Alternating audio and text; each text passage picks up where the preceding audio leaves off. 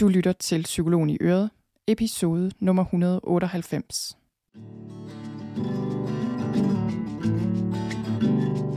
Velkommen til Psykologen i Øret. Jeg er psykologen Birgitte Sølstein, og Øret, det er dit. Whatever it might be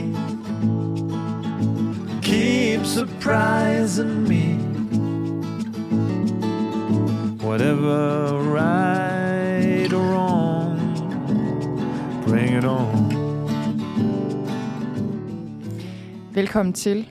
I dag genudsender jeg en episode, et interview, jeg lavede for et godt stykke tid siden faktisk, fordi det var min podcast episode nummer 45. Det var en samtale med psykolog Annette Due Madsen om at overleve og leve som mor og som par, når man får et handicappet eller sygt barn. Og den her samtale, det her interview, det er uden tvivl det interview, eller den podcast episode, jeg har fået mest feedback på.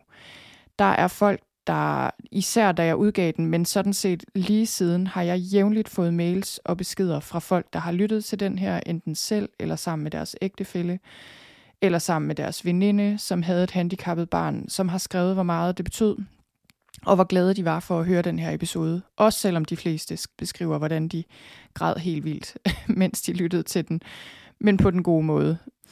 Så den her episode, den har jeg været rigtig glad for, at jeg lavede. Ikke mindst for min egen skyld, faktisk. Fordi når jeg laver en episode som den her, så er det jo sådan set...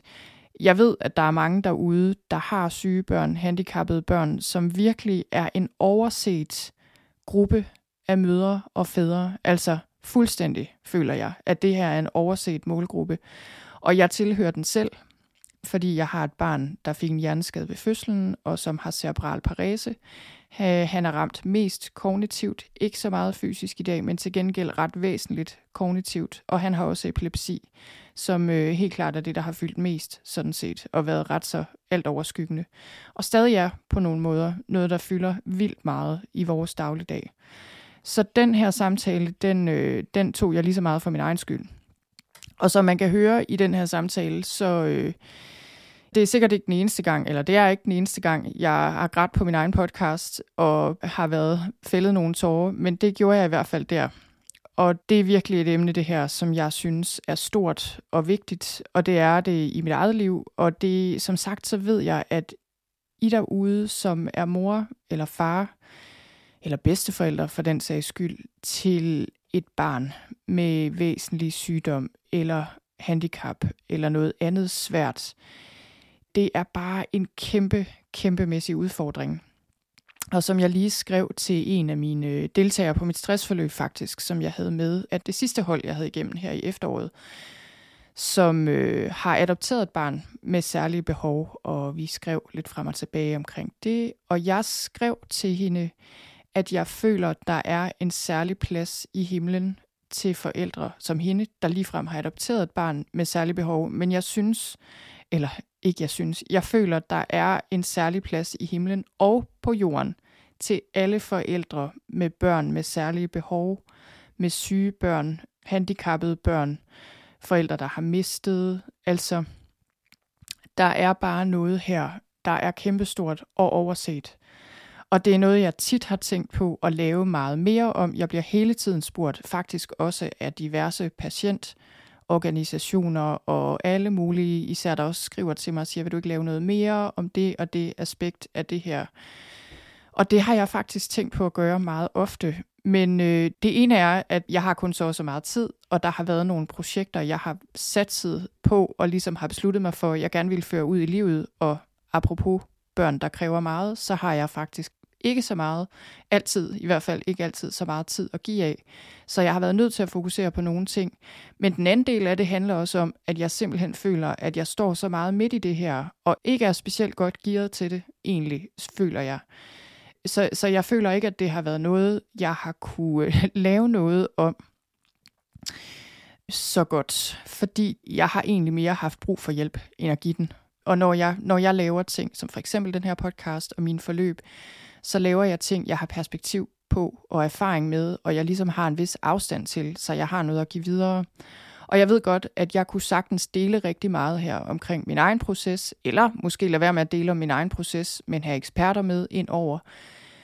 Men jeg føler bare også, at det er så stort og særligt et emne, at det har jeg bare valgt ikke at gøre. Men hvem ved, om jeg en dag kommer til at lave noget. Det, det noget siger mig, at jeg kommer til at lave noget for forældre. Jeg tror bare, jeg skal muligvis være i lidt, lidt længere i min egen proces eller noget. Der, der er nogle ting, tror jeg, der skal, der skal falde på plads, før jeg er der. Men det blev en meget lang intro til den intro, der kommer lige om lidt, hvor jeg fortæller mere om, hvem Annette Duemessen er, og hvad den her samtale går ud på. Men i hvert fald, så, øh, så vil jeg bare sige, at det her, det, det er en af de episoder, som, øh, som jeg er rigtig glad for, jeg har lavet, som mange derude har været glad for, og lad os så ellers hoppe over til samtalen.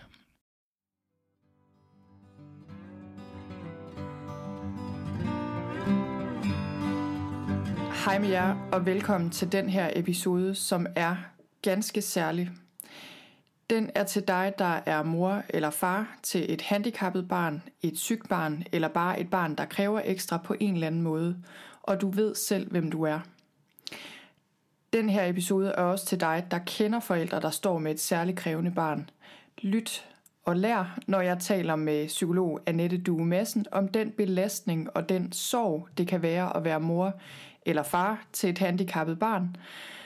Annette og jeg taler en del om handicap og sygdom, men den her samtale er relevant for rigtig mange derude, der føler sig alene og føler, at det er svært at være mor eller far. Jeg har overvejet at lave en episode om det her emne, om det her med at være mor til et handicappet barn, et sygt barn, et særligt krævende barn. Det har jeg overvejet i lang tid, fordi det er en form for belastning, som er meget overset. Når man har et barn, der er noget med på en eller anden måde, så er det bare krævende. Det er krævende følelsesmæssigt, fordi det rammer os lige i hjertet. Det kan være meget krævende praktisk, det belaster parforholdet, det kan belaste økonomien, det kan have en betydning for arbejdslivet. Det er bare en af de ting, der virkelig kan bringe os i knæ. Det har jeg selv været, og det har Annette også været, altså i knæ. Annette Due Madsen, hun har sammen med sin mand, psykiater Jørgen Due Madsen, stiftet Center for Familieudvikling i København i 2004. Center for Familieudvikling er en non-profit organisation, som arbejder for trivsel i par og familier. Annette hun er også medlem af Børnerådet. Hun er forfatter til en række bøger, og siden 1999 har hun sammen med Jørgen besvaret en brevkasse i Kristelig Dagblad. Sammen der har Annette og Jørgen tre voksne børn, og det midterste barn, Frederik, han var meget syg som helt lille, og han er nu 35 år og bor i et bofællesskab. Tidligere på året, der interviewede jeg den nuværende direktør for Center for Familieudvikling. Det er Mathias Stølen Due, som også er Annettes søn. Det interview, det linker jeg til her i noterne til episoden. Og da jeg interviewede Mathias, der fik jeg hans bog, Pas på parforholdet. Og den er rigtig god. For det første, den kan jeg anbefale. Og øh, et af de steder, jeg virkelig faldt over, som hjalp mig meget, det var et sted, hvor Mathias beskrev, hvor svært det havde været for hans forældre at have et handicappet barn. Og der stod noget omkring de her forbudte tanker og følelser, man kan have, når man er forælder til et barn, der kræver så meget. Og selvom der kun stod en lille bitte smule om det i den bog, så var det faktisk en stor hjælp for mig at læse, øhm, fordi jeg er selv mor til et barn, der fik en hjerneskade ved fødslen og som har epilepsi. Og det har på alle måder været en meget stor og svær opgave, og, øh, og noget, der virkelig fik mig i knæ på stort set alle områder, vil jeg sige, i mit liv i en periode. Før jeg fik min søn, og han var mit første barn, der synes jeg, jeg havde fået nogenlunde fod på mit liv. Og efter jeg fik ham, så var det bare som om min verden væltede stille og roligt, og jeg følte mig pludselig helt alene. Og det tog mig nogle år at se, hvor påvirket jeg egentlig var af det her, hvor meget det krævede, hvor svært det var for mig og for min mand. Og øh, efter nogle år med en del indlæggelser og konstant frygt for epileptiske anfald og alt det, det krævede rent følelsesmæssigt, der bukkede mit nervesystem simpelthen under, og jeg blev sygemeldt med stress og angst i en ret lang periode. Især den her ensomhedsfølelse som mor, den er der garanteret mange, der kan ikke genkende til derude, hvis du også sidder og har et barn, der ikke ligner de fleste andre børn. Og jeg tror, i mit tilfælde, i vores tilfælde, der kan det være, at vi har undervurderet den her belastning, fordi det fysiske handicap, det er ikke noget, man kan se på mit barn længere, ikke så tydeligt i hvert fald. Så for mit vedkommende og for vores vedkommende har det været sådan, at vi ikke rigtig følte, at vi hørte til nogen steder. Vi har ikke været medlem indtil for ret nylig øh, af nogen forening, eller ligesom haft et netværk, eller kendt andre forældre, vi kunne spejle os i. Jeg vil sige, tværtimod har vi rigtig ofte fået kommentarer, der gik mere i retning af, at vi nok bare bekymrede os for meget, eller at vi skulle opdrage ham bedre, eller et eller andet i den stil. Og øh, jeg har også tit fortalt mig selv, at jeg ligesom bare burde tage mig sammen og være taknemmelig, og det er jeg også meget endda. Da min søn blev født, var han meget syg, og det var et mareridt, og vi var på forskellige hospitaler og blev flyttet og blev flyttet igen, og til sidst fik vi ham heldigvis med hjem, men med beskeden om, at man ikke vidste, om han nogensinde kunne komme til at kravle eller gå, eller hvad han i øvrigt ville kunne komme til. Og øh, vi gik til genoptræning med ham fra han var lille bitte, og i dag er vi så heldige, at han ikke har noget særligt synligt fysisk handicap. Til gengæld har han fået andre men, altså de her kognitive men, som fylder ret meget. Selvfølgelig er jeg rigtig taknemmelig for, at han kan så meget, som han kan, men det ændrer bare ikke ved, at jeg har følt mig alene. Vi har følt os meget alene med det her, og det har kostet rigtig mange kræfter. Heldigvis føler jeg, at jeg er ved at finde mig selv igen på rigtig mange planer, og jeg føler, at vi som familie er ved at finde os selv på en rigtig god måde, og det er jeg meget, meget taknemmelig for.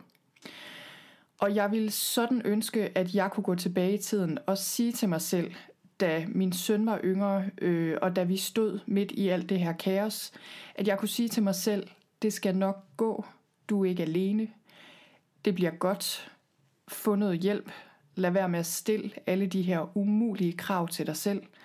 Og der er helt klart ting, jeg ville ønske, jeg selv havde gjort anderledes. Jeg ville ønske, at jeg havde sparet mig selv mere. Øh, og jeg ville ønske, at jeg havde opsøgt hjælp noget før.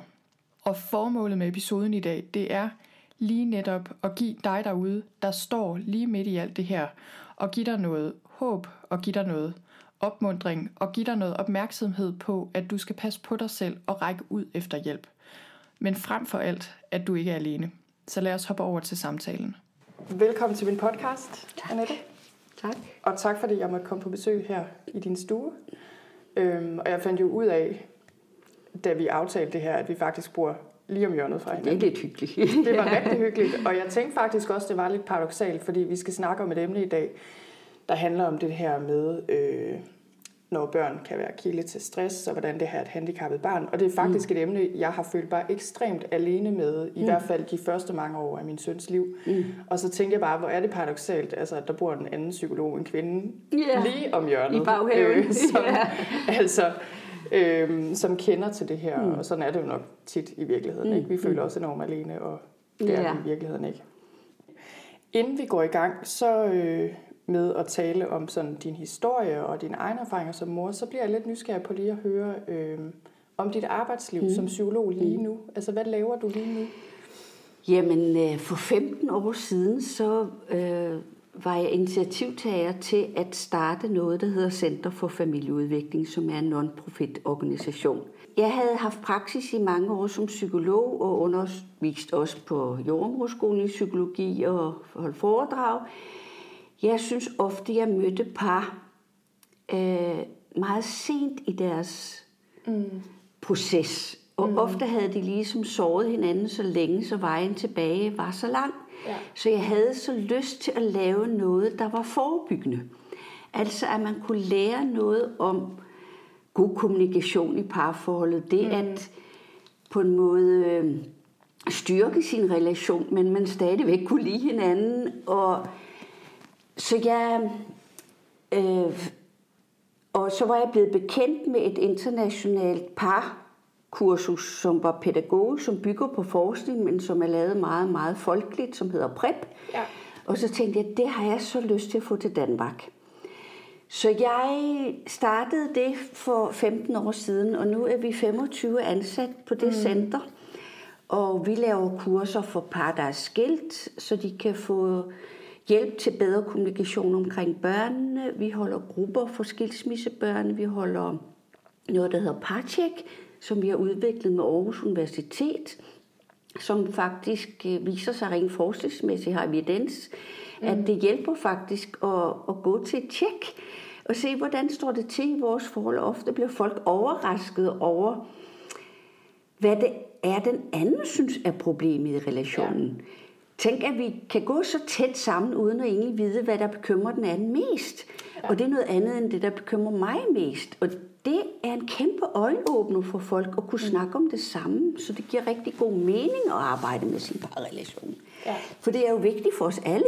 Ja. Så det er egentlig underligt, at vi ikke passer mere på det. Vi går ja. til tandlægetjek ja. og bilen på tjek og, ja. og alt det ja. der. Men når det gælder parforhold, så går det ofte sin skæve gang, og hvis vi har uhensigtsmæssige samværsmønstre, så fortsætter det bare, ja. uden at vi ligesom lader os korrigere, kan man ja. sige. Så for to år siden, der havde jeg så været med til at bygge op og bygge op og været direktør. Og tænkte, at nu var jeg blevet øh, farmor, og nu er jeg også blevet mormor, så jeg tænkte, nej, jeg skal ikke sidde med budget og administration til langt ud på aftenerne, og jeg havde kastet mit liv ind på det her. Så jeg valgte simpelthen selv at sige, at jeg havde lyst til at, at have en lidt, lidt mindre stressende hverdag igen. Ja. Så vi havde det, børnene var mindre. Så jeg, der kom en ny direktør, og jeg mm. er nu chefkonsulent på samme sted, men på nedsat tid arbejder stadigvæk med foredrag og projektudvikling ja. og har en lille bit smule terapi. Okay. Men er på samme sted, men i en anden rolle, som øh, giver mig tid til andre ting ja. også. Ja. Så det er min aktuelle situation. Og så er det det, at min mand og jeg, vi hver uge i Christi Dagblad og har en brevkasse, som vi faktisk har haft i 18 år. Mm. Det er helt skræmmende. hvor vi svarer på spørgsmål om alvorlige livstemaer og familie, og, og vi er forundret over, hvor mange dybe og alvorlige livstemaer folk de rejser. Mm. Øh, og vi tænkte, da vi blev spurgt, vi skal da ikke være brevkasseredaktør. Jeg tænkte, det var sådan noget overfladisk noget. Men vi sagde, at hvis vi skulle, skulle vi have god plads til at svare. Og der ja. fik vi. Ja. Sådan, så vi kunne være så nuancerede som muligt. Ja. Så det arbejder jeg også med mm. en gang om ugen. Ja. ja. Ja, og hvad hedder det? Jeg har jo lavet et interview med direktøren for Center for Familieudvikling, som er din søn, ja, øh, Mathias. det er jo lidt hyggeligt. Og, øh, ja, det var rigtig hyggeligt, og det var ham, der nævnte dig over for mig, fordi øh, jeg lavede et interview med ham her først på året, tror jeg i år det var, og der, det handlede meget om parforhold og så videre, øh, og hvordan et godt parforhold også kan beskytte mm-hmm. os mod stress, og omvendt, hvordan stress selvfølgelig kan påvirke parforholdet og være en trussel mod det. Og i den forbindelse, der snakkede jeg lidt med ham også om det her med min historie, og, og det her med, når man får et barn, der kræver noget mm. særligt. Og så sagde han, så skal du have fat i min mor, fordi mm. det ved hun noget om. Yeah. Fordi jeg har en handicappet bror, og så videre. Yeah. Så der, øh, det skrev jeg mig lige bag øret, og øh, så var jeg jo rigtig glad for, at du havde mod på det, og tid til det. Så øh, hvis vi skal tage hul på det, øh, jeg kunne rigtig godt tænke mig at høre lidt om din egen historie. Altså, ja. du er jo psykolog, men også mor til tre ja. børn, og øh, du har et handicappet barn. Og den her samtale, tænker jeg, kommer til at handle rigtig meget om det. Øh, det her med, når det er hårdt, belastende, svært, stressende mm-hmm. at have et barn. Øh, og de udfordringer, men måske også de muligheder, der ligger i det. Mm-hmm. Så jeg kunne egentlig rigtig godt tænke mig bare at høre om, hvordan det var for ja. dig at blive mor til et handicappet barn. Det var helt forfærdeligt, mm. kan jeg sige lige ud. Var det, undskyld, nu afbryder jeg dig ja. allerede, var det dit første barn? Nej, Frederik er vores nummer to. Okay. Så vi havde et, en rask dreng øh, på tre år, og Frederik, som er nummer to, blev født fin og øh, Ja, og vi anede ingen uråd, og vi havde to dejlige drenge mm. i knap et år. Og så begyndte bekymringen at snige sig ind på os, mm. fordi vi syntes, vores barn nummer to var meget langsommere og en helt... Men mange af vores læge, psykolog, pædagogvenner sagde, at børn er jo så forskellige, mm. og den ene var lys, og den anden var mørk, og vi tænkte ja. ligesom, hmm. Men vi kunne mærke, at Frederik, det gik langsommere, men vi tænkte, er det hørelse, er det noget helt mm. syvende, og at du kender det der, bekymringen kommer langsomt, og man aner ikke, hvad det handler ja. om. Men da Frederik var godt et år, øh, får han en infektion, og i forbindelse med det, øh, og feber og sådan, så pludselig en dag, så, så taber han hovedet flere gange på en dag, og det viser sig, at det er epileptisk anfald. Mm. Og vi ryger jo selvfølgelig ind på hospitalet med det samme, og det viser sig, at Frederik egentlig har det, der hedder statusanfald inde i sig selv. Mm. Altså han har langt flere epileptiske anfald, end vi kan se. Ja. Og det kan jo have været rigtig meget årsagen til, at han slet ikke har været nær så aktiv og været så ja. kvik, fordi han har simpelthen været belastet af alle de epileptiske anfald. Ja. Og så bliver der jo analyseret i de kurver, der bliver taget hjernemæssigt, og det viser sig, at, at det er en meget, meget, meget sjælden øh, øh, sygdom og billede, som typisk øh, også handler om, at den, der har det, også er hjerneskadet. Ja. Så vi kastes jo på meget, meget, meget få dage ud i et kaos. Mm hvor vi kun lever fra anfald til anfald, og når vi skal i byen og handle ind, kommer vi hjem og siger, hvor mange anfald har der mm. været. Jeg bliver nødt til at sygemelde mig ind og ud af hospitaler. Mm. Alvorlige prøver, alvorlige resultater. Og jeg kan huske, der var en læge, der ringede på vores ældste søns fødselsdag og sagde, at ikke ene ser herrens ud. Og jeg, nej, hvor har jeg lært meget om, hvad man som professionel skal sige ja. og ikke sige. For ja. nej, hvor man bliver jo så hudløs. Ja. Altså man, man ser på lægens øjne, man hører på, ja. på lyden, man hører på... Man leger hvert ord. Hvert et ord, man suger ja. det til sig, og det, det skulle sundhedsvæsen virkelig vide, ja. hvor meget man suger til sig. Ja. Og her starter simpelthen en rejse med Frederik, som nu, her, nu er Frederik 35 år, mm. og han... Øh, det viste sig jo, at han er stærkt udviklingshemmet. Ja. Han har ikke sprog, han kan synge rent, han går og har en fin krop og er en smuk mand, men har et udviklingstrin på mindre end halvandet mm. år. Øh, er ikke renlig, øh, skal hjælpe til de mest basale ting. Så Frederik er virkelig alvorligt ramt. Ja. Og er enormt hjælptrængende. Ja. Og øh, det, ja, øh, han har også autistisk træk. Ja. Øh, og nogle gange kan han rigtig godt lide, at der sker ting og sager, han ikke lige vidste, hvad var. Andre gange går det helt i koks, mm. fordi han slet ikke ved, hvad der skal foregå. Ja. Og en af de helt svære ting er jo, at man ikke har sproget. Ja. Altså, jeg, jeg har en man laver leve med mange ting, men jeg har sådan åh, en indre trang til at lære ham bedre at kende. Ja. Altså den ja. er selvfølgelig mere udtalt nogle gange end andre, men jeg givet jeg kunne lære ham ja. at kende. Ja. Givet jeg kunne høre, hvad der gør ondt på ham, hvad han, hvad han tænker om livet, ja. hvad han tænker om os andre, gør vi tingene rigtigt. Og det har får ikke svar. Ja. Altså det dybt, dybt provokerende at være sammen med ja. et menneske, der ikke har sprog.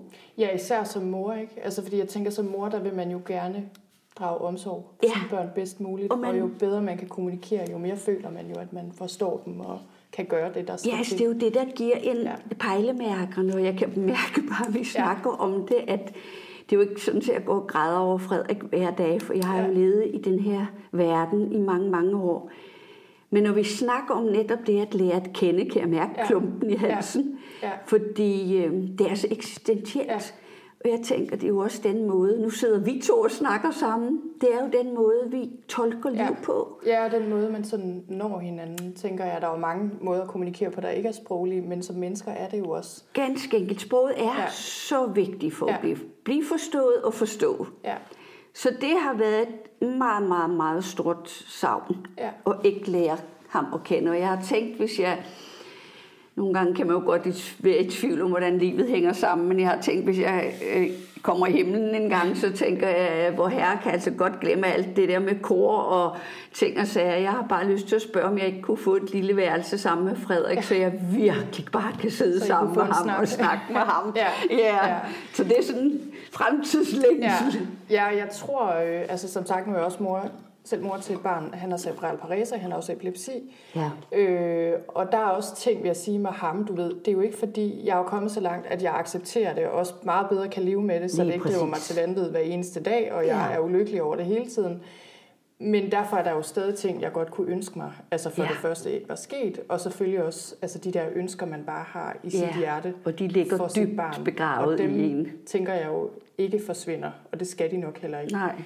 Øhm, må jeg spørge dig lige i forhold til det her, inden vi sådan går lidt videre i historien for at høre, hvordan det, hvordan det har været lige præcis på den her epilepsi, bare fordi det er også noget, jeg selv har oplevet. Mm. Øhm, og jeg ved nu, det vidste jeg ikke før, da jeg, da jeg selv sådan stod meget i det, øh, da han var mindre. Men jeg ved, at der, at der er rigtig mange mødre til, eller fædre sikkert også, til børn med epilepsi, der selv udvikler stress og angst. Altså simpelthen fordi det er så belastende og rædselsfuldt og mm. skræmmende, mm. altså selve det her med at have et barn med epileptiske anfald. Hvordan reagerede du selv på det her, da han var lille? Hvordan var det? Jeg spørger bare, fordi jeg selv, ja. det har simpelthen været noget, der har trigget altså mit nervesystem helt vildt meget over tid, det der med hele tiden at skulle håndtere de der anfald, og være så bange for, at de kom, og når de ja. så kom, var det rædselsfuldt, ja. og indlæggelser og status og alt det der. Og ingen af os øh, ved, hvornår de kommer. Så man Nej. er jo lidt i alarmberedskab. Det er det. Og kroppen, øh, ja, kroppen øh, mærker jo på det. Og jeg, jeg tænker, at det er jo, som jeg nævnte før, så, så, så, så man lever nærmest fra anfald til anfald, og man, øh, og man bliver, det, det er jo så, altså det, man bliver smager på magtesløshed, når man mm. ser på det. Man kan ja. ikke tage det væk. Nej. Og man kan ikke hjælpe sit barn igennem de anfald, og man ved for øvrigt heller ikke, hvor meget de lider, mens de har mm. de der anfald. Men de er jo bare dybt provokerende at se på. Ja. Og som mor er man jo, og som forældre er man jo tunet ind på, at man gerne vil tage smerte væk. Ja. Altså så bare ens almindelige barn har forkølelse eller ondt i et eller andet, så puster man, og så siger man, åh, lad os se ja. på det, og prøve at drikke det her. Eller, altså man, man er jo virkelig givet på at, at, at lindre. Ja. Og så står man der over for noget, der er så voldsomt, og som er uden for ens magt, og som man ikke kan lindre. Ja. Men man på en måde magtesløs må stå og se på, overgår ja. ens barn. Ja. Og det gør bare mega ondt. Ja, det er svært. Det er bare så svært, og jeg tænker, man kan næsten ikke skille ad, hvad er min egen smerte, ja. og hvad er min smerte over, at mit barn lider. Altså, ja. øh, barnets smerte, fordi den, det flyder ud i et. Ja. Og så det, at man tænker, jamen hvis det så bare var overstået med de her tre anfald i dag, men det kan komme i morgen tidlig, ja. det kan komme i morgen middag, det kan komme i morgen aften. Og midt hen over aftensmadsbordet med ens raske børn, og man, altså det, det sætter alt på stands. Ja. Og, og præger en dybt. Ja.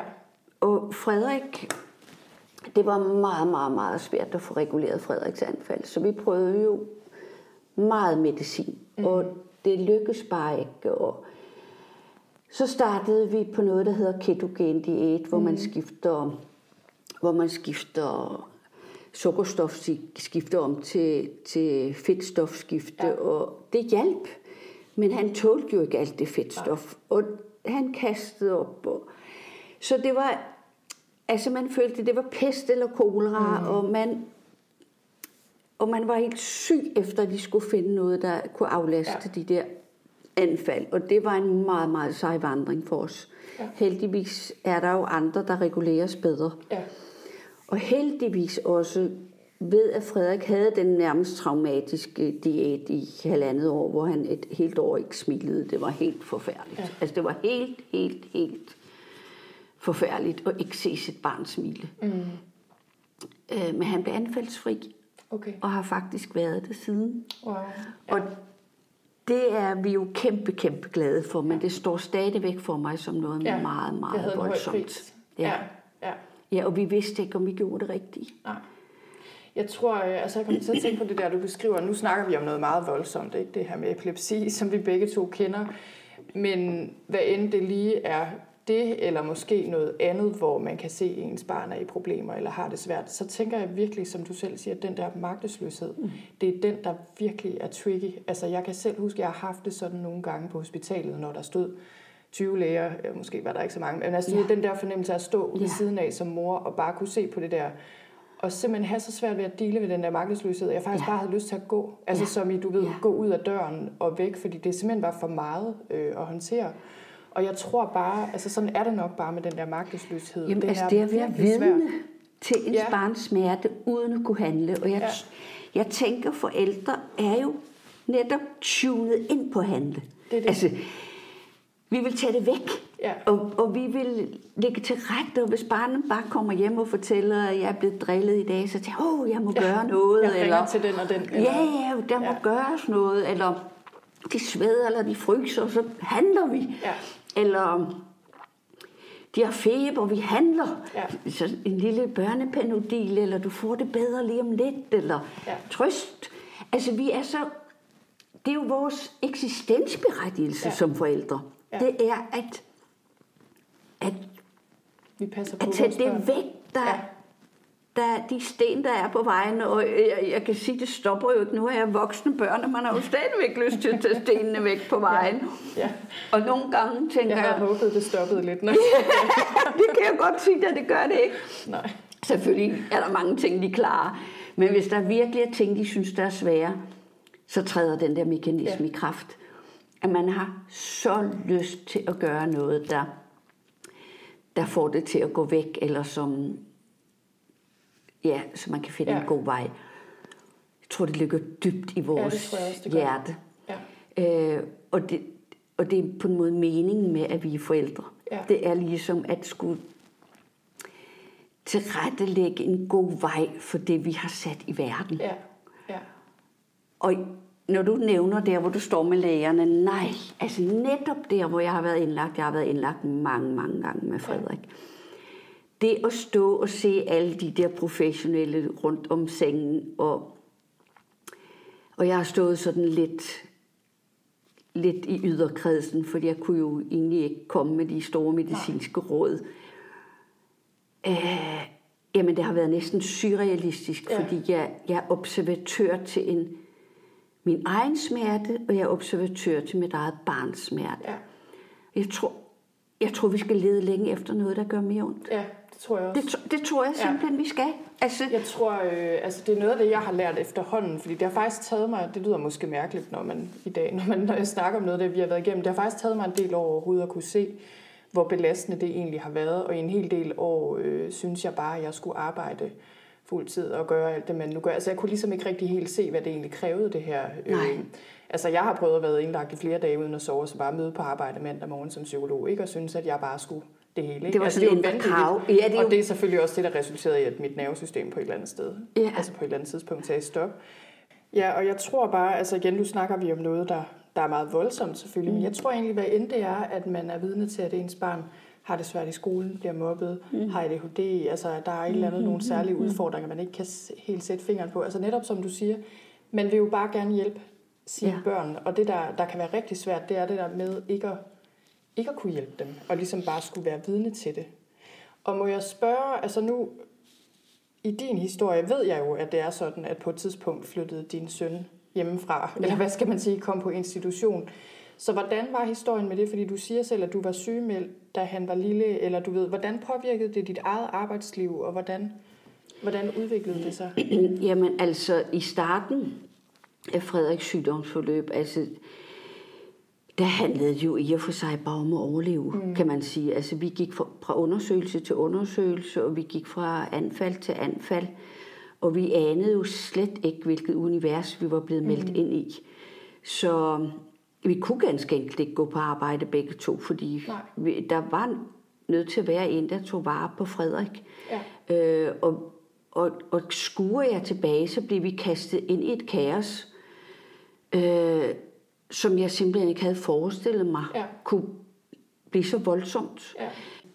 Vi stod faktisk også, det var helt surrealistisk. Vi havde sagt, da det virkelig for alvor gik op for os, at Frederik øh, havde så alvorlig en sygdom. Øh, vi havde sagt vores lejlighed op, vi havde sagt vores stilling op, vi havde sagt, mm. min mand havde sagt ja til en stilling i Norge. Vi havde glædet os i flere år til at skulle op og, og på et, et psykiatrisk hospital i Norge, hvor de havde en familieafdeling, mm. som det eneste sted i, i voksenpsykiatrien i Europa. Og vi skulle begge to videreuddanne os og inspirere os, og vi skulle, det var vores familiedrøm. Og der står vi ikke aner, om vi skal blive i Danmark uden job, uden lejlighed, eller tage til Norge uden at kende mm. folk. Så vi var jo altså, vi var kastet ud i totalt kaos. Ja. Vi beslutter så at, at tage til Norge. Og, øh, og det skal lige siges måske for dem, der ikke ved, hvem din mand er. Ja, min mand han er psykiater og, og er... Ja, og vi har begge to, altså jeg er interesseret, jeg er psykolog og arbejder meget med familietematik, og min mand arbejder rigtig meget i, på depressionsområdet. Ja. Og vi synes, Norge havde, var bare forgangsmænd med både familiebehandling, har været langt forud, og er det stadigvæk.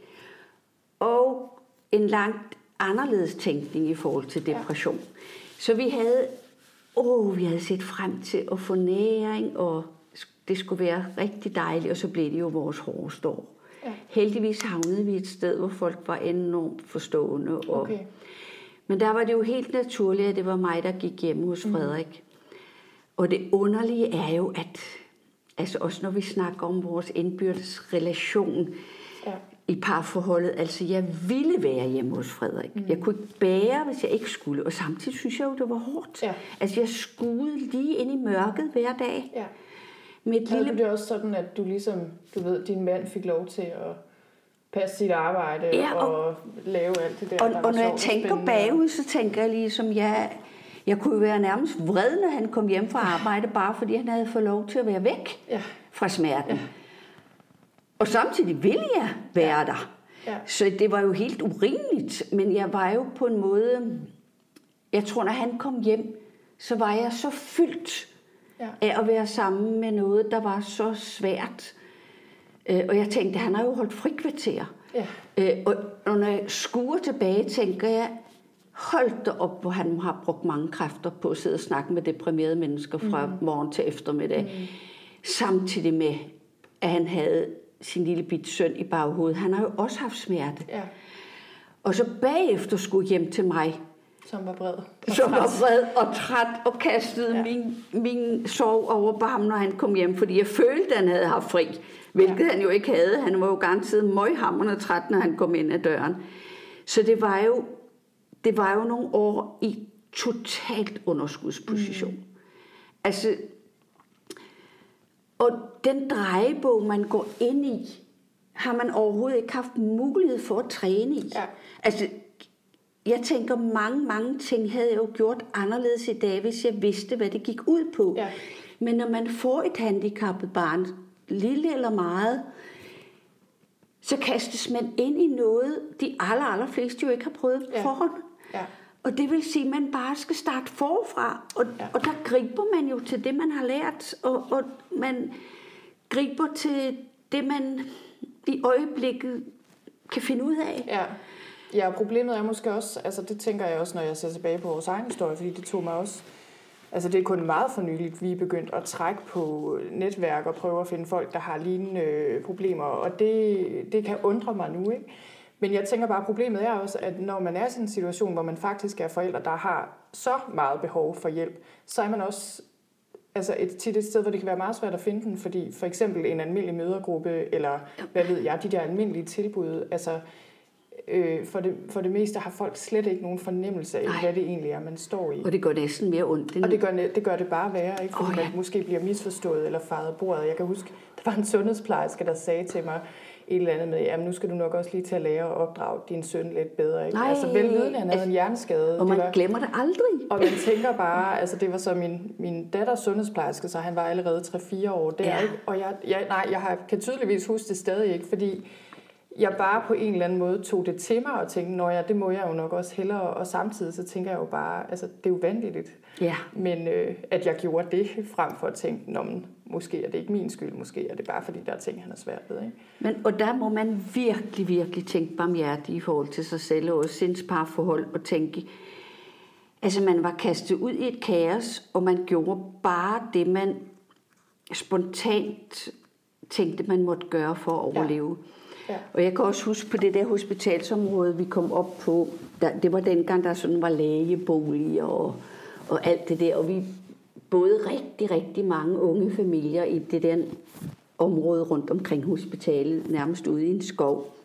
Det var enormt hyggeligt miljø. Mm. Og enormt søde mennesker, men jeg kunne mærke, når de andre møder, der gik hjemme på barsel eller et eller andet, de inviterede til at komme sammen, så var jeg altid ambivalent, fordi mm. jeg ville da gerne være normal mor, og jeg ville gerne være social, og jeg ville gerne være sammen med andre, men det gjorde altid ondt at komme med lille søde, søde Frederik. Ja. Og altid blive konfronteret med, hvor bagud han ja. var. Øh, og selv børnefødselsdag på området, hvor vi også blev integreret meget hurtigt med at blive inviteret og alt muligt, det gjorde bare så ondt at ja. skulle til fødselsdag hos nogen, der havde samme alder som Frederik. Ja. Fordi jeg kunne bare se, altså der blev det på en måde tydeligt, ja. hvor, hvor anderledes Frederik var. Ja. Så alt, hvad jeg også normalt ville have gjort øh, af hyggelige ting, som almindelige møder, der går på barsel, ja. eller som er, er hjemme i en periode, gør, øh, det gjorde også ondt. Ja.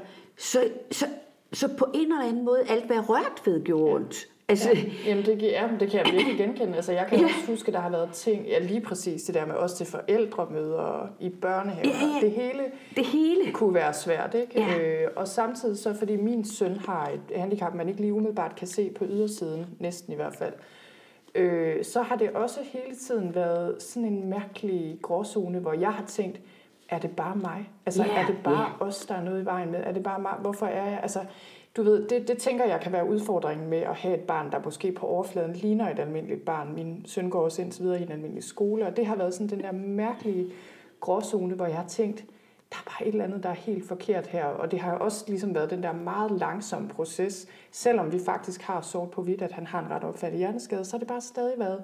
Det har taget så lang tid ligesom at give mig selv lov til at sige, det er ikke bare mig. Der er noget i vejen med. Altså, det, det kan er ikke noget, jeg bare kan... godt sætte mig ind i. Øh, altså. Ja. Må jeg spørge dig, fordi jeg ved jo, at heldigvis, at jeres ægteskab overlevede, du er stadig gift med din mand. ja, det kan, vi jo ikke, det kan vi jo ikke tilbagevise. det kan vi jo. Sådan, sådan ser det ud i hvert fald. Ja. Øh, og jeg tænker, at jeg sidder jo her og taler med dig, og du sidder op og ned øh, ja. og lever i bedste velgående. Og har overlevet på en eller anden måde, tænker jeg jo. ikke. Øh, og så kommer jeg bare til at tænke på, Øh, ja, det er jo lidt et stort spørgsmål. Der er ikke et enkelt svar på, hvordan du har gjort det. Men jeg tænker alligevel, om du kan pege tilbage og ligesom sige, både i forhold til dig selv personligt, mm-hmm. men også i forhold til dit parforhold. Jeg tænker, det er sådan lidt to sider af samme mm-hmm. sag. Øh, sådan føler jeg det i hvert fald i mit eget liv, at det er sådan, ja, to sider af samme sag, det der med, hvordan man selv koper med det, og hvordan parforholdet så har det. Øh, så når du kigger tilbage, hvad vil du så sige, hvis du kan pege på, som hjælp dig og hjælp jer? Altså det aller, aller, aller første, jeg kommer i tanke om, når du spørger mig. Jeg tænker, at noget af hemmeligheden er simpelthen, at min mand var simpelthen så indstillet på, at det var os. Mm. Og jeg tror, det var jeg også, men han var bare meget, meget opmærksom på, at hans rolle ikke bare var at, ja nu får jeg helt klump i mm. halsen, mm. var at være god far for Frederik, men at han så meget hurtigt det som sin opgave at støtte mig. Mm. Altså, han så, hvor meget jeg som mor blev ramt. Ja. Nu får jeg også helt og, og jeg, og efter jeg havde indlagt og indlagt, og nogle gange tre måneder gange, så på et tidspunkt fik jeg en rigtig depression. Det mm. gjorde jeg. Altså jeg var så slidt i min sjæl, ja. så jeg synes farverne var blevet væk. Ja. Og der, der tror jeg, han inde i sig selv, uden jeg ligesom kender hans ord for det, men på en måde tror jeg, vi satte vores parforhold lidt på standby og tænkte, mm. det, her, det her skal vi overleve. Ja. Altså, det her det er simpelthen ikke et spørgsmål, om vi er kærester eller ikke kærester, mm. eller hvad vi får ud af vores relation eller ikke relation. Nu er vi et hold, mm. og det gør forbistret ondt, og vi er ikke altid gode for hinanden. Men vi er et hold, ja.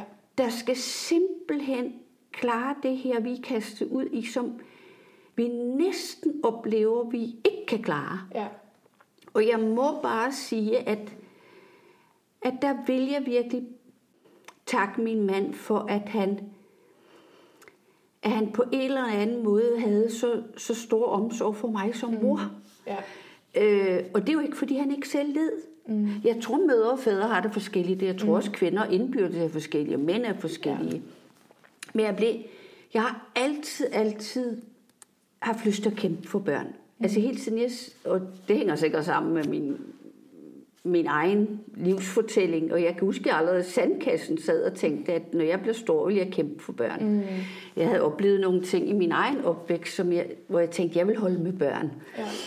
Og jeg, så bliver jeg lærer, og så bliver jeg psykolog med familiespeciale, jeg sidder i børneråd. Mm. Altså, det, hele mit liv har ligesom, jeg vil kæmpe for børn. Ja. Øh, og jeg tror, min mand så, hvor, hvor dybt jeg blev ramt. Ja. Altså, jeg kunne ikke rammes hårdere. Nej, jeg skulle lige til at sige, det er en livsopgave, så på. Altså, jeg kunne ikke rammes hårdere end på mit eget barn. Nej. Og jeg tror også, han blev ramt. Ja. Øh, og jeg kan ikke sige, at det var mindre. Men jeg blev ramt ikke bare på min mor, mors rolle, men jeg blev ramt på min, min mening med at være mm. menneske. Ja, hvis du ikke kunne passe på dit eget barn. Ja. ja. Og, øh, og så var der jo også det, at vi havde jo et skønt rask barn, der kun var tre år ældre end vores syge ja. barn. Og jeg kæmpede jo som en lille løv inde for at at alt ikke skulle blive sov og trist ja. i vores lille familie, og ind og ud af hospitaler. Så ja, han skulle også have et værdigt liv, og glæden ja. skulle fylde, selvom den ikke fyldte særlig meget. Ja. Nu kan jeg mærke, at, ja, ja. at min stemme ja. brister. Det er okay. For man blev jo simpelthen bare mindet om de år, hvor hårde de var. Ja. Ja, jeg tænker, det der med søskende, det er jo sådan et helt kapitel, som jeg det... tror, vi ikke engang skal tage hul på. ja, men det er jo kæmpe. sådan en hel ting i sig selv. Ikke? Ja. Jeg må bare sige, hvis jeg skal være bund ærlig, så havde vi simpelthen perioder i vores ægteskab, hvor det var enormt hårdt. Ja. Og jeg, jeg havde lyst til at løbe skrigende væk, og han havde lyst til at løbe skrigende væk, men vi vidste jo ikke engang, hvor vi skulle løbe Nej. hen. Altså, det var jo ikke, fordi vi havde lyst til at løbe fra hinanden. Nej. For det var jo ikke, fordi vi ikke syntes, den anden var et okay menneske, men i desperation over, ja. at manglende kræfter, manglende håb og manglende fremtidsdrømme, og ja. det, man har som par. Ja at man bygger noget op sammen, at man drømmer ja. om næste ferie. Ja, at man, det sjovt. Ja, og man drømmer om, altså vi, vi skulle derop til Norge for at videreuddanne os, og vi skulle ud på ski, og vi skulle mm. byde familien velkommen og, op i de norske fjelle, ja. og alt blev alvor. Alt blev alvor, og jeg var jo kun lige fyldt 30. Mm. Jeg, var, jeg var ung. Ja. Øh, så nej, hvor han har fået den dårligste udgave af mig. Og jeg ja. kan også håbe, huske, at vi står nærmest ude i en skov, hvor vi er på tur, hvor vi nærmest står bare og råber til hinanden. Ja. Helt ude i luften, og jeg tror ikke, der er nogen, der hører. Jeg tror bare, at vi råber vores smerte ja. ud. Ja. Og hvor har jeg mange gange følt trang til at sige undskyld bagefter, og så, så synes jeg også, der har virket plat, fordi jeg vidste, at 14 ja. dage efter ville jeg være lidt så primitiv ja. igen. Så man sidder fast. Altså, ja. så, så hvis man bare ja. mente det der undskyld, men jeg vidste også, at jeg kommer til at sidde i den her situation, hvor, hvor og jeg tror måske også, det går jo mest ud over den, man holder mest af. Ja, sådan er det jo. Altså ja. man går ikke ind til naboen af primitiv. Nej, eller på arbejdspladsen. Eller på arbejdspladsen, så smører man læbestiften på, ikke? Ja. Og tager sig sammen. Men det er jo den, man er tryggest ved og holder ja. mest af dig, får det mest primitive. Ja. Ja, og jeg må også sige, at jeg bliver meget berørt af det her. Øh, også fordi ja. jeg kommer til, altså det har været, jeg, jeg kan genkende noget af det, ikke? og det der med, der har også været sådan en fase i mit liv og i mit ægteskab, så var meget mørkt dybest set. Ikke? Ja. Og, det, ja, og jeg Ja. vidste, det her ville ske. Jeg tænkte, inden jeg kom, jeg tænkte, at det, bliver, det i dag bliver så dagen, hvor jeg bryder sammen på min Ja, egen podcast. den her flotte er efterårssolskinsdag. Vi har sikkert nogle clinics et eller andet sted, ja. psykologer. Men øh, jeg kommer bare til at tænke på, det, det er bare det der med, den gren, man sidder på, som er den aller, aller vigtigste, altså parforholdet og hele familiens, altså som er det bærende i familien. Ikke? Jeg tænker, det er det der med, når den bliver så truet, altså det er svært. Fordi det er ligesom det, man skal bruge til at komme igennem, at man er sammen. Ikke? Ja.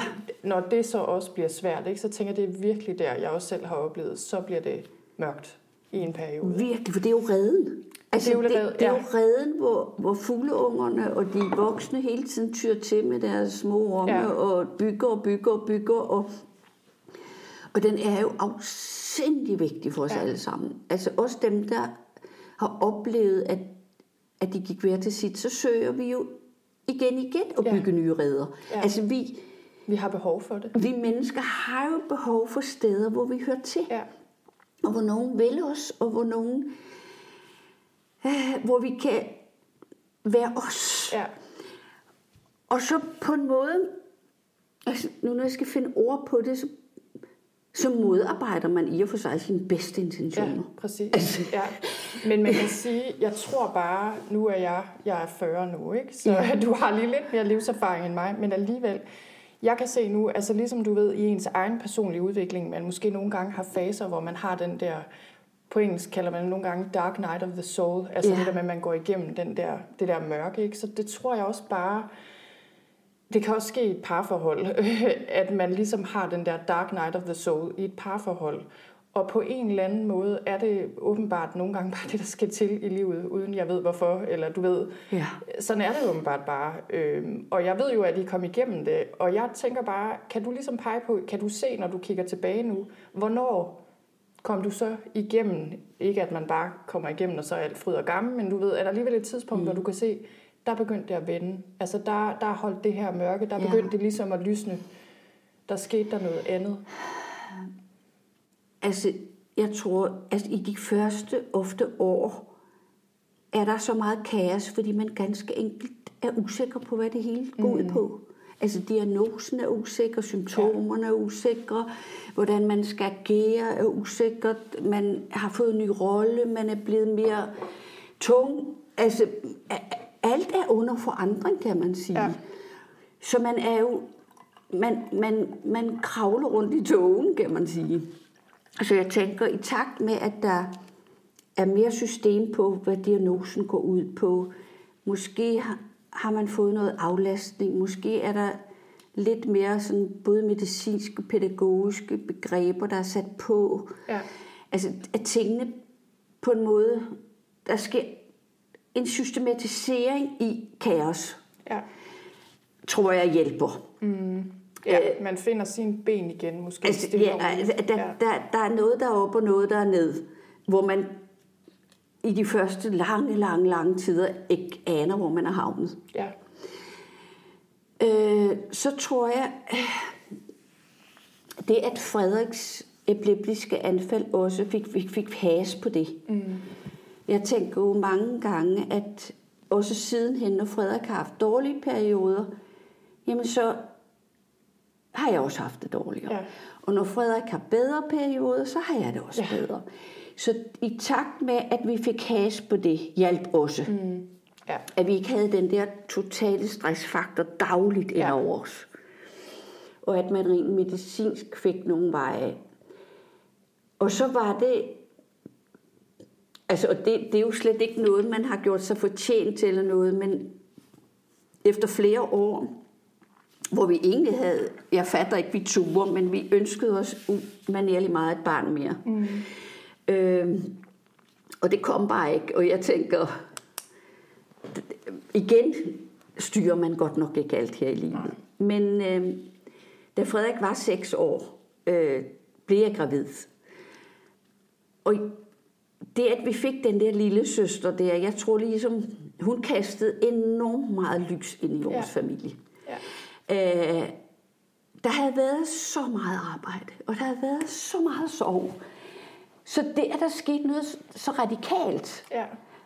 og jeg, og graviditeten, det var, jeg var meget, meget refleksiv og meget mm. alvorstung, for pludselig var jeg jo blevet mindet om, at ingenting en selvfølge ja, i det her liv. Det er ikke, ja. Altså, når folk ja. begyndte at tale om, ja, så ønsker vi os to børn, og en dreng og en pige, og sådan noget, så tænkte jeg ligesom, hvordan kan de finde på at sige sådan noget? Ja, altså, hvad med bare at ønske sig et rask barn? Bare med at ønske sig et rask barn, ja. et under.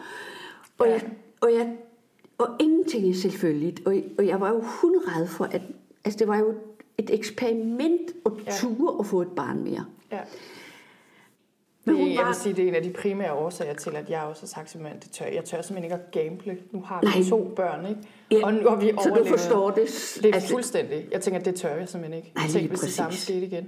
Altså. Ja, det ville være, altså tænk, hvis man kunne bebrejde sig selv, at man det. havde tur ja. indladet sig på det. Lige præcis. Ja. Men vi får det her raske, dejlige lille væsen. Og jeg kan bare mærke, at der kom der kom noget solstrejf ind i mit liv mm. igen, som ikke havde været der i årvis faktisk. Ja. Selvfølgelig var det ikke sådan, at jeg ikke aldrig havde været glad i de år. Ja. Og jeg kunne stadigvæk glæde mig over, at tulipanerne kom op af jorden, selvom der var perioder, jeg ikke engang kunne se mm. dem. Ja. Men det var en meget, meget, meget stor begivenhed for os, at der var noget liv, mm. at der var noget nyt, ja. der spirede. Og så tror jeg jo også, altså så fik vi kæmpet os til et pædagogisk tilbud til Frederik, så han ikke var hjemme mm. hele tiden, og, og han havde været i noget, det var lidt ude på landet der i Norge, men vi fik faktisk arbejdet for, at der blev lavet en lille specialbørnehave. Mm. Og når vi sad på kommunekontoret udenfor, så sagde vi nogle gange til hinanden, hold fast, hvor skal man være stærk for at være svag. Ja, men altså. Fordi vi kæmpede jo selv for, at det skulle etableres, fordi det ikke var der. Ja. Og til gengæld blev det et rigtig fint lille tilbud med fem børn mm. og nogle skønne pædagoger, der, der var så søde med ham. Men det havde kostet mange kræfter ja. at kæmpe. Ja. Og sidenhen, også når vi har kæmpet for special øh, badebukser og sådan ja. noget, så, så har vi kigget på hinanden. Altså alt det her, ja. som kun er udenoms, det skal andre forældre ikke. Nej. Jamen, det er absurd. Jeg tror, vi skal lave en hel serie af episoder, hvor vi snakker om ting, man skal dele med, altså, og hvor svært det er at dele med. Det så system, noget er det jo, er jo ikke bare sorg og smerte, det er også fysisk belastende. Ja, det er det. Man er ganske enkelt på overarbejde. Ja. Altså selv med den ansøgning om de badebukser, til sidst efter at have skrevet øh, øh, ansøgning nummer syv med paragraf dit og dat og dyt, så sagde vi, vi kiggede på hinanden, nu har vi da indtjent de badebukser for længst, fordi vi har da brugt alt for mange timer til at søge om de der skide badebukser, ikke? Altså, jeg tror, forældre, der kun har raske børn, de vil ikke drømme om, hvor Nej. mange sideting der er. Nej. Specialtandlæge, kommunen, ja, møder, møder test, forældremøder. indlæggelser. Jeg skal betro dig en ting, jeg er virkelig fuld voksen, og er også bedstemor nu. Og jeg går stadigvæk til forældremøder. Og ved du hvad med Frederik? Og ved du hvad jeg jeg gør det, fordi pædagogen er helt fantastisk, men tro mig, om jeg havde lyst til at slippe ja. for at gå til forældremøder. Ja, det kan jeg godt forstå. Ja. Jeg magter det næsten ja. ikke. Og jeg, ja, ja. Jamen, ved, jeg at jeg skal gå til forældremøde, indtil jeg dør. Ja. ja, og det er jo lidt det, og jeg tænker, det er lige præcis det, øh, med, at når man har et handicappet barn, eller et barn, der kræver så meget, jeg ved ikke, hvor mange forældre, du ved, jeg lægger mærke til at høre, nej, men altså, de bliver jo større. Vent bare til han bliver 18. Og hver gang jeg hører det, nu, ja. min søn er på ingen måde lige så handicappet som din. Nej, nej. Men på andre måder måske alligevel, fordi man forventer meget af ham, ikke? Øh, og, og der er flyttet alle de der ting ind alligevel. Og du ved, når jeg, når jeg hører det, så tænker jeg altid, sådan er det for de fleste, ikke? men hvis man har et barn for eksempel med epilepsi, for jeg kender også forældre til børn med epilepsi, ja. som er voksne, vil man jo blive ved med at have den der bekymring, og måske altid skulle have telefonen på sig, og måske Helt skal de bo sikkert. i nærheden, fordi hvis nu... Altså, hvis man skal ud og hvis rejse, er, eller... Øh, du ved, og jeg tænker bare, det er ikke altid sådan, nogle gange kan det nemlig godt være den der, jamen til den dag, jeg stiller træskoene, har jeg det her ansvar og den her bekymring. Og selve udsigten til det, det jeg tænker jeg, det er virkelig det er en stor ting at skulle dele med som menneske på en eller anden måde. Ikke? Det er en livslang øh, opgave. Ja. Og jeg kommer sådan til at tænke på det der med kommunen. Jeg får lige lyst til at sige, da min søn var lille, der var vi til et par møder på kommunen. Og jeg kan godt sige dig, det var simpelthen så ydmygende på en eller anden måde, øh, følte jeg, og det er der sikkert mange, der har det sådan, og jeg blev simpelthen så rasende, at jeg gik derfra øh, og tænkte, ved du hvad, vi klarer os selv. Jeg gider ja. ikke engang at dele okay. med det Jeg gider simpelthen ikke at spille min tid og min gode energi på det. Og det har vi så gjort, øh, hvilket jeg kan se nu, det er også sådan en dobbelt ting, fordi jeg kan se, hvor meget det har kostet os. Ja. Altså rent ja. økonomisk. Ja. Og um, på alle mulige måder. Jo, man skal tjene der... ekstra penge, når man magter mindst. Ja, og, du ved, og jeg tænker så på den måde, det er også svært som forældre, ikke? fordi på den ene side har man bare lyst til at sige sådan, ikke? Jeg passer, vi klarer den selv. Og det vil man jo øh, allerhelst. Og det vil man allerhelst, men det kan man bare ikke Nej. altid. Øh, og det har vi heller ikke kunnet. Og du ved, der tænker jeg også bare, at man sådan er lidt fanget øh, på den måde. Ikke? Og ligesom du også siger det der med, at du stadig er sådan afhængig af, at andre mennesker skal passe dit barn. Altså det der med at lukke andre mennesker ind i livet ja. på den måde, at de skal have indblik i alt muligt, og man skal søge om ting og forsvare sig. Og, altså det er bare anstrengende. Jamen, og ved du hvad, altså vi, Jamen, det, er jo helt, det kunne vi virkelig bruge en hel udsendelse på.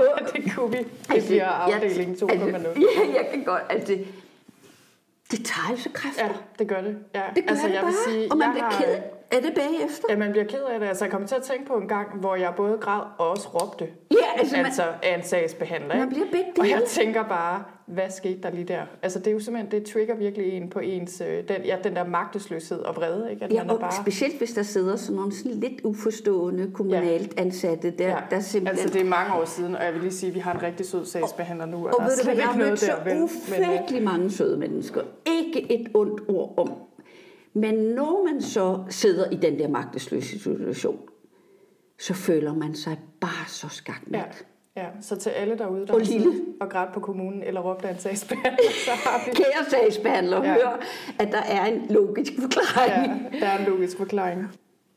Hvad vil du ellers sige til folk derude, der står i en situation mm.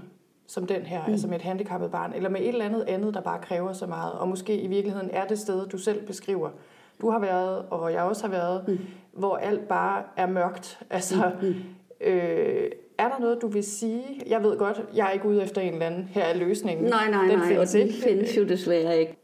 Punkt et, så tænker jeg, at hvis man kan få det frem, så tænk barmhjertigt om sig selv mm. øh, i forhold til fortiden. Altså, stryge hinanden lidt på, eller sig selv lidt på kinden og sige, kære, kære lille du, du gjorde det bedste, du mm. havde lært. Ja. Du var jo, du var jo så og du var så ked af det, og du var så rådvild. Ja. Og du sagde så mange dumme ting. Og du var så primitiv nogle gange. Ikke mindst over for dem, du holdt allermest mm. af. Øh, klap sig selv lidt på kinden og sige, altså, det er egentlig ikke, fordi jeg betragter dig som et specielt ondt menneske eller ja. et hævngærig. Men, men, men smerten var større end kroppen. Ja. Så, så, så det, det fistrede bare ud af ja. en. Og det ramte simpelthen dem, man allermindst havde haft lyst til at ramme. Ja.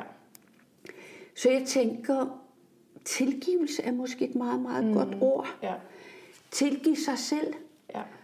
Og, at bede om tilgivelse over for den anden mm. part. Altså, og, og, og på en måde i eftertid også ligesom, hvis man har overskud til det og har rolig stund, ligesom på en almindelig hverdag, ligesom kigge den anden i øjnene og sige, ved du hvad, tak for du holdt ud. Mm. Ja. Tak for at tak for at jeg jeg kunne nærmest både sparke og skrige. Tænk, at jeg var så primitiv. Øhm, og du holdt mig ud. Altså, ja. undskyld, undskyld, alt det, det vi har sagt til hinanden, som vi ikke mente. Ja. Og, og jeg var ikke nok taknemmelig for, at du gik på arbejde hver dag og mm. klarede økonomien. Ja. og, og du må have været dødelig træt, når du kom hjem, og det eneste, du fik fra mig, når du kom hjem, det var, her er børnene, ja. værsgo. Ja. Det var takken. Ja. Og så hvad råd har jeg? Altså, jeg kan huske, jeg, da jeg underviste på jordmorskolen i psykologi, og der talte vi jo meget om det at få et, mm. et sygt barn eller et dødfødt barn, altså hvordan man agerede som professionel. Og der viste jeg det med en film, hvor en far, hvor, hvor kvinden fik en fødselsdepression. Det er noget lidt andet, men det er jo også, mm. når, når livet går i sort. Ja. Han tidligt havde sagt til sig selv, vi sætter simpelthen hele vores familie på lidt standby, altså i undtagelsestilstand. I stedet for på en måde at tage det dybt personligt. Mm. Og der kan gå over, inden man egentlig kan tage det op igen. Ja. Men at, at man på en måde tænker, at man er et hold. Ja. At man, at lidt som i gamle dage, når man havde et lille landbrug, til at skulle kæmpe for dagen og vejen, så siger man, vi rykker sammen. Det her det er ikke sjov. Det her det er hårdt arbejde for at klare dagen og vejen. Ja. Og jeg ved, der er nogen, der ikke kan det. Mm. Og jeg skal ikke bebrejde nogen, der er gået værd til sit i den mm. her kamp, fordi jeg kan så inderligt godt ja. forstå det. Jeg, Men, tror, jeg, jeg har også tit tænkt, det må kræve et usædvanligt, altså det må kræve en usædvan, et usædvanligt stærkt udgangspunkt i virkeligheden. Ja, så, så jeg tænker, at jeg ja. tænker jo, man, det er også noget, at man har haft så meget kærlighed til hinanden, som man gerne ja. ville blive hos hinanden. Ja. Eller at man ikke har såret hinanden så meget, så det var uopretteligt. Ja. Eller at man har haft en vilje, der sagde, det os. Ja. Og jeg tænker, det er jo ikke bare ren fortjeneste, det er også dem, der kan komme ind under kategorien noget. Ja, altså, præcis. altså det er en gave til ja. en. Og den har min mand og jeg, hvad skal man sige, fået. Og ja. det er ikke fordi vores liv har været lyserødt og en dansk prosa, og vores, specielt vores ældste søn kan jo huske episoder fra dengang han var lille, mm. hvor vi, der er ting, jeg skammer mig over, han skulle overvære, og der ja. er ting, han aldrig skulle have hørt, og men, men jeg er da dybt, dybt, dybt taknemmelig for, at vi, at vi er sammen. Ja. Fordi vi, for, for der er noget meget, meget stort nu over at have haft historien sammen. Ja. Ja. At, at kunne mødes til forældremøde sammen, eller tage til julefesten, og forleden dag var vi hen og se Frederiks nye boliger, fordi de er ved at bygge helt nyt, og vi skal ikke forklare hinanden helt en hel masse, for vi, vi har været sammen mm. på rejsen. Ja. Og det er en kæmpe gave. Ja. Og jeg tænker, det at han kan holde mig ud stadigvæk, på trods af, hvordan jeg ikke mindst var i de år, og når jeg var deprimeret.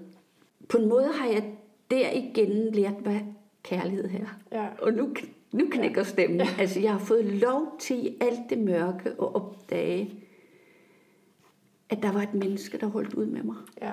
Og det er faktisk rigtig, rigtig stort. Ja, det er storslået. Altså, det er, altså, det er en selvfølge. Ja. Og jeg, men jeg tør slet ikke tænke på, hvis jeg skulle gå i vejen alene. Nej. Så tak til ham, og det er ikke, fordi han er helt, men, men det er blevet også for ondt at få lov til at blive sammen. Ja.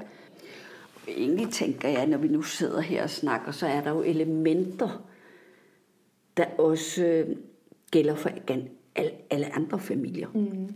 Og der, der tror jeg nok, hvis jeg sådan skulle være den der lidt, øh, den der har en moden alder, altså jeg peger ikke fingre af nogen, der ikke lykkes med deres mm. parrelation, mm. for jeg ved, hvor sårbart det er. Mm.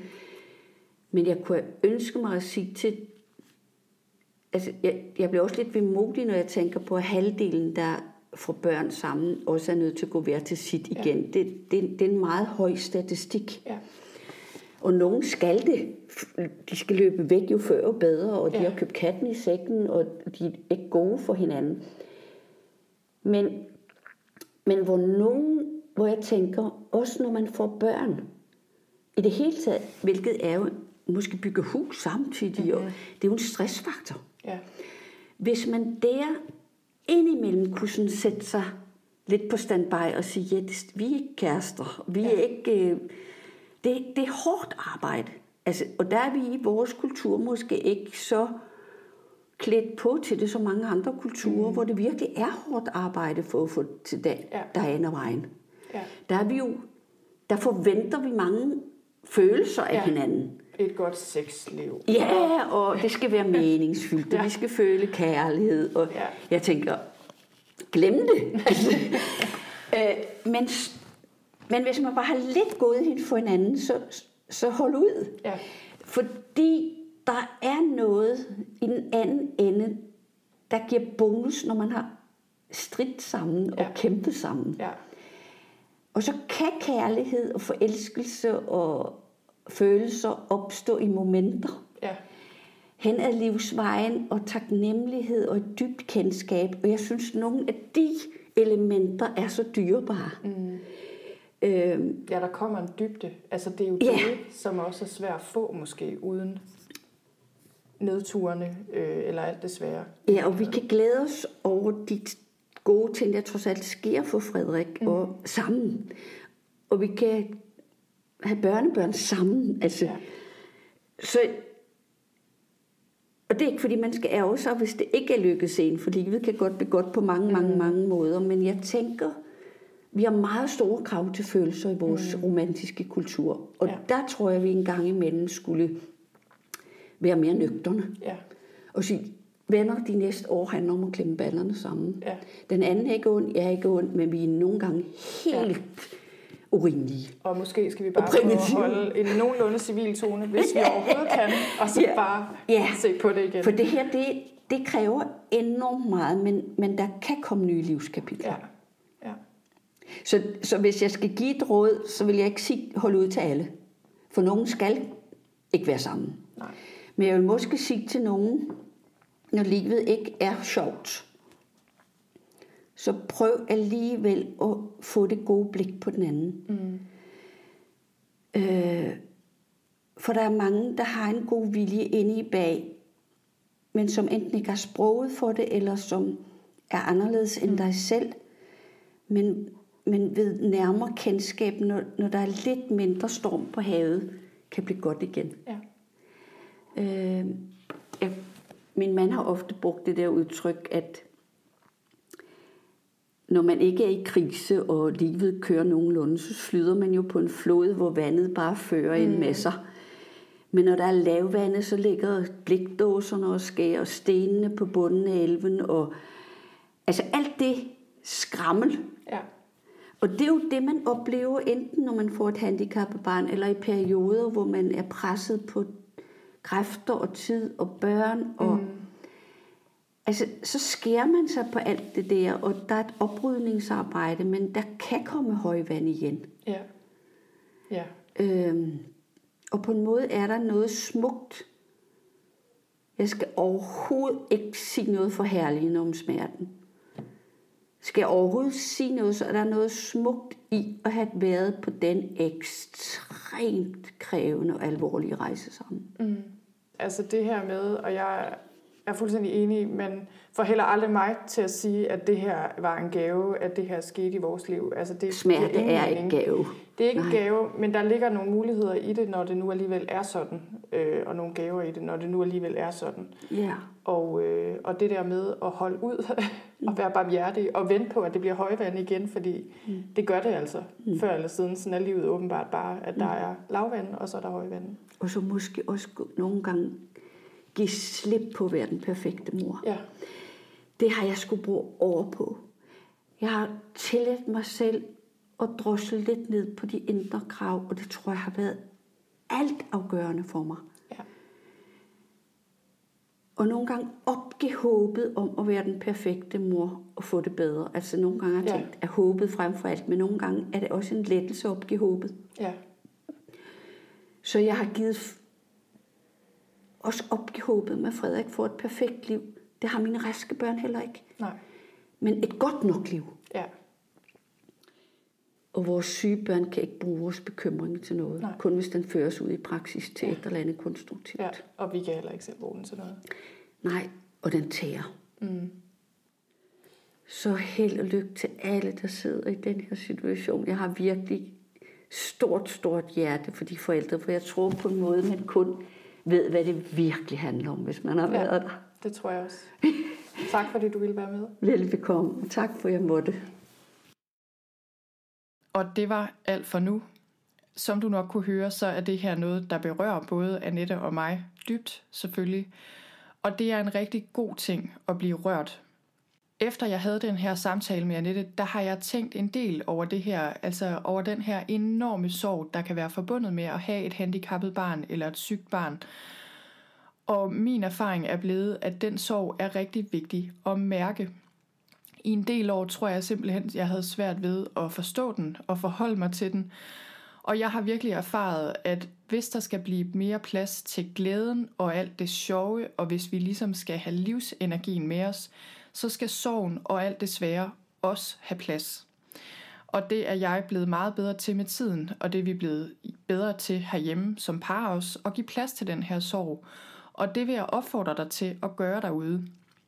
På mange måder føler jeg, at mit hjerte er blevet både knust og åbnet af at være alt det her igennem. Og jeg håber rigtig meget, at du derude også giver dig selv lov til at være knust, så du også kan være åben over for alt det gode, livet giver dig. Tak fordi du lyttede med.